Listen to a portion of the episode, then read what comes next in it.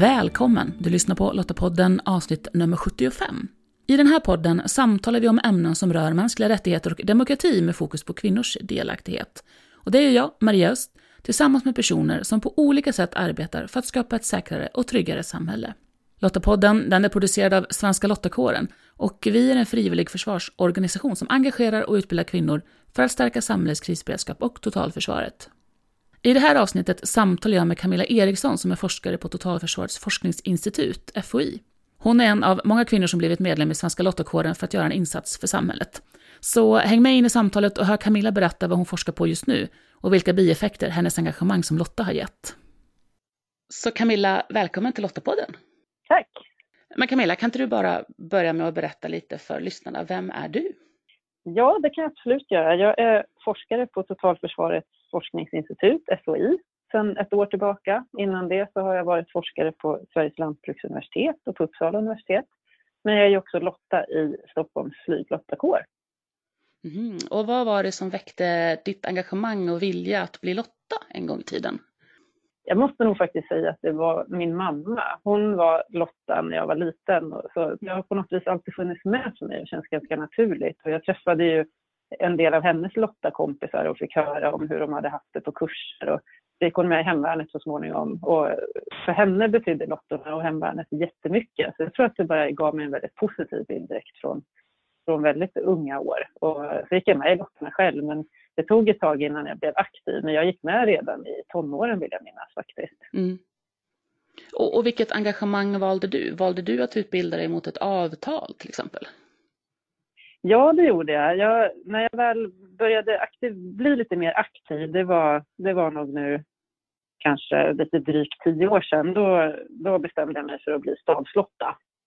Så jag läste, jag fick ju gå den här TSU grundkursen då som den hette på den tiden och, och lära mig och klä på mig uniform och skjuta lite med vapen och så. Jag tyckte det var jätteroligt. Och sen gick jag grundkurs i stab och så gick jag med i hemvärnet och fick avtal då med, med Uppsala hemvärnskompani var det.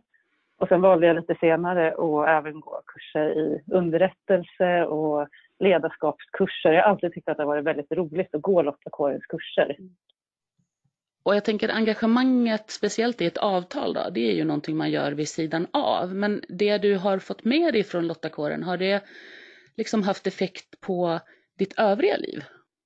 Det tycker jag nog absolut att det har. För, jag tror att, för mig har ju Lottakåren, och jag tror det är så för många andra också, att Lottakåren har ju blivit en väg in i Försvarsmakten. Och då, för mig hänger det ihop, Lottaengagemanget och engagemanget i Försvarsmakten. Först då via Hemvärnet och senare så fick jag faktiskt en så kallad GSST-tjänst i Försvarsmakten som, eh, för att jag var underrättelseassistent då eh, och var det i några år. Så då fick jag jobba på ett vanligt försvarsmaktsförband om man säger så. Och det, det har ju väckt ett intresse för mig, eller hos mig för försvarspolitik. Och det har blivit en del av min forskning också faktiskt de senaste åren. Så det var ju för mig helt oväntat att det skulle bli så. Jag såg det som en ren hobby och någonting jag ville göra som var väldigt annorlunda från mitt vanliga jobb. Då var det som doktorand och sen som forskare. Och jag tänkte att jag vill få vara ute och göra något fysiskt och lära mig och, och helt nya saker och göra, göra något helt annat bara. Och så har det till slut nästan vävts ihop det här och blivit en del av mitt civila jobb också om man säger så. Mm. Berätta lite mer, hur har det vävts ihop och hur har det gått in i din forskning? Det började med att jag, jag har en bakgrund inom forskning om jordbrukspolitik och lantbrukets omvandling och strukturrationalisering och sådana där saker. Jag har hållit på mycket med, med sociologi och antropologi fast applicerat på jordbruk. Och kring 2013 14 då började ju diskuteras frågor i media om livsmedelsförsörjning som en beredskapsfråga igen. Och jag visste ju att jordbrukspolitiken i Sverige i många decennier har helt dominerats av försvarsintressen. Och det har jag i sig tyckt har varit väldigt intressant. Men då såg jag ju plötsligt att den här frågan kommer tillbaka nu efter att ha varit leg vilande, som att säga, i jättemånga år. Eh, och då, då högg jag direkt och skrev en forskningsansökan till Myndigheten för samhällsskydd och beredskap som utlyste forskningspengar då, och fick ett projekt beviljat om livsmedelsberedskap och livsmedelsförsörjning i, i händelse av kris eller krig. Och det, så det blev startpunkten kan man säga som ledde till att jag så småningom då sökte mig till FOI istället som jag håller på med ren försvarsforskning, säkerhetspolitisk mm. forskning och så. Apropå det här med just med din, din forskning kring, kring livsmedelsfrågorna så kunde vi ju se dig som expert i just det i SVTs Nedsläckt land tidigare i år. Hur var det? Ja, nej men det, var, det var en intressant produktion tycker jag. jag. jag. visste inte så mycket innan egentligen exakt hur det skulle bli. Jag fick ju veta av producenten att, att de kommer att ha någon form av dokusåpa-liknande upplägg där personer ska få hantera ett, ett längre strömavbrott. Men så mycket mer än så visste jag egentligen inte när jag gjorde den här intervjun med, med produktionsgänget. Men jag mm. tycker nog i efterhand att det var en väldigt intressant serie. Jag har fått mycket positiva kommentarer, inte, mm. inte kanske första hand bara min inblandning då, utan på serien överhuvudtaget. Jag tror att många har fått en tankeställare kring hur man skulle klara av en, en sån situation och vad man kan göra för att förbereda sig. Jag får mycket av den typen av frågor nu tycker jag när jag träffar, träffar människor. Mm. Så jag tror att den serien faktiskt har, haft, har nått ut på ett sätt som, som jag inte riktigt förutsåg innan kanske, men som känns jättespännande. Mm. Ja, jag tänker att den kom ju rätt så bra där eh, efter att MSB året innan hade skickat ut broschyren om krisen eller kriget kommer och att det någonstans fanns ett intresse hos, hos gemene person att eh, för de här frågorna och så blev det här lite mer av en, en konkret grej. Aha, så här kan det ju faktiskt vara.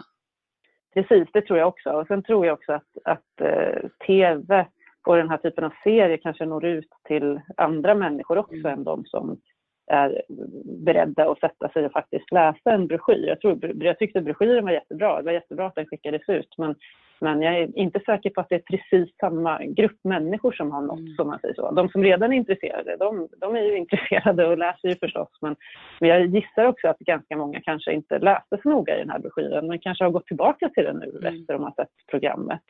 Men det, det är i alla fall vad jag har fått höra från, från enstaka. Jag vet inte om det är så många. Men, mm. men eh, jag tror att många har tittat på den här serien utan att vara intresserade av beredskap från början. Mm. Och kanske blivit intresserade när man få tänka till lite kring, kring hur svårt det skulle vara faktiskt att klara sig utan el.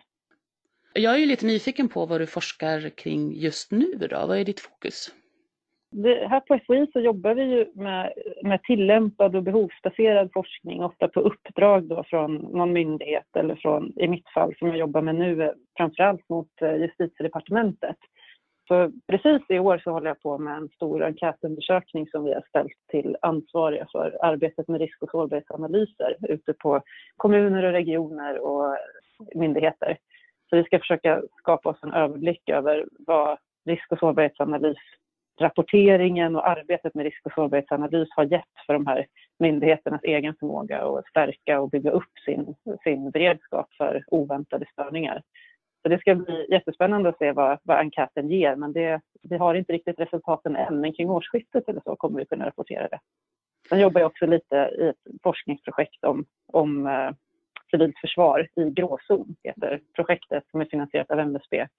Och där har jag just nu snöat in på och, och läser in mig jättemycket på drivmedelsberedskapen historiskt, hur den har fungerat ända sedan sedan eh, andra världskriget. Det är jättespännande att läsa om gengasteknik och oljeproduktion som vi har haft i Sverige faktiskt, som många inte känner till. Och det är jätteroligt att hålla på med lite längre tidsperspektiv och, och historia kring de här frågorna.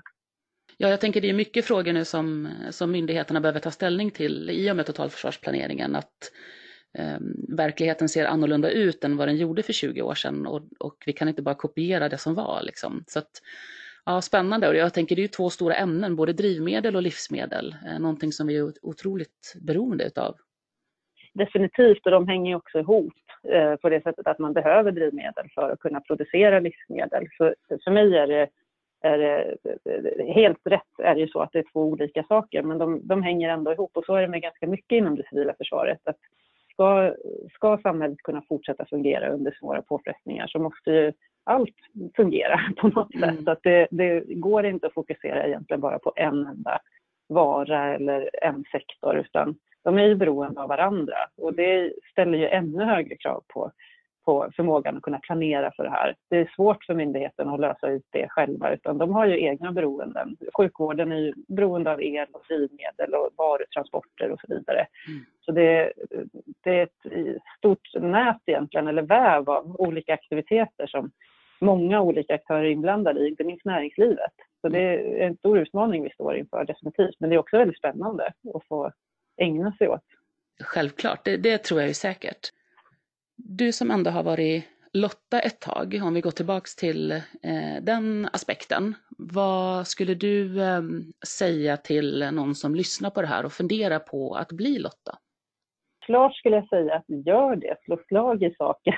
Jag tror att ibland möter jag eh, kvinnor som är intresserade av Lottakåren men kanske inte riktigt har tagit steget. Och så, så märker jag av en slags eh, tvekan inför att de kanske inte vet riktigt vad de vill bli i så fall, har läst på om lite olika utbildningar och sådär. Men jag tänker att, att det är bara att börja och så lär man sig allt eftersom och man kan få intresse för saker som man kanske inte förutser från början. I mitt fall så eh, har jag varit intresserad av nästan alla utbildningar egentligen som Lottakåren haft. Jag har inte haft möjlighet att gå alla, men jag tror att det beror lite på vad man är vad man själv är nyfiken på. Men jag tror framförallt att man ska våga och kanske satsa på någonting som man inte alls håller på med i mm. vardagliga livet eller sitt civila jobb, utan någonting helt annat. Det är en helt unik möjlighet, för jag det som, att få lära sig någonting som man kanske inte hade kommit i kontakt med alls innan eller efter. I vanliga fall om man ska söka jobb, då måste man ju redan ha erfarenhet om det man ska jobba med i regel. Men här kan man ju få chansen att,